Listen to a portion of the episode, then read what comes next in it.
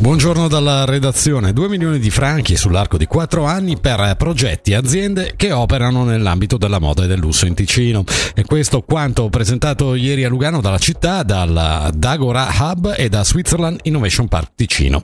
Il finanziamento arriva dal programma federale Innovation Booster, cofinanziato da InnoSwiss e volto a investire su settori economici ritenuti strategici.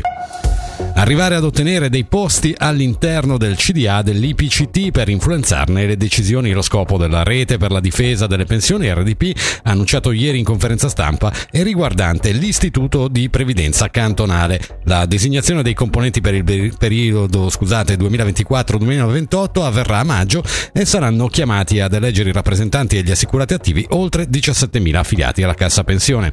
Sentiamo Enrico Quaresmini, portavoce di RDP. Abbiamo fatto durante un anno e mezzo tanta informazione, abbiamo informato il più possibile 17.000 assicurati e assicurate presso l'IPCT, la cassa pensioni più grande del cantone.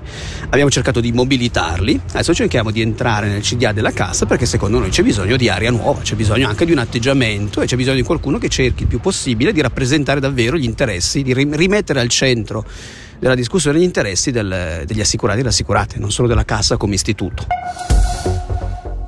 E uh, questa sera l'Ambri ospiterà il fanalino di coda a Joie alla Gottardo Arena. Il Lugano invece affronterà la capolista Zurigo. A tal proposito sentiamo l'attaccante bianco-nero Michael Jolie. C'est toujours plus facile quand on joue à la maison. Euh, È sempre più euh, facile giocare in casa, soprattutto quando non ti senti bene, ma puoi risollevarti il morale, grazie ai tifosi che cantano per te. Ma bisogna imparare a fare la stessa cosa mentalmente fuori casa. Per quanto riguarda la sfida contro lo Zurigo, non sarà diversa dalla sfida contro il Losanna, è una squadra dal gioco rapido, solo più talentuosa. Dovremmo giocare semplice e non complicare troppo le cose. La meteo al mattino per lo più soleggiato con qualche velatura, nel pomeriggio abbastanza soleggiato con annuvolamenti a quote medio-alte a tratti estesi. A basse quote, temperature massime sui 10 gradi.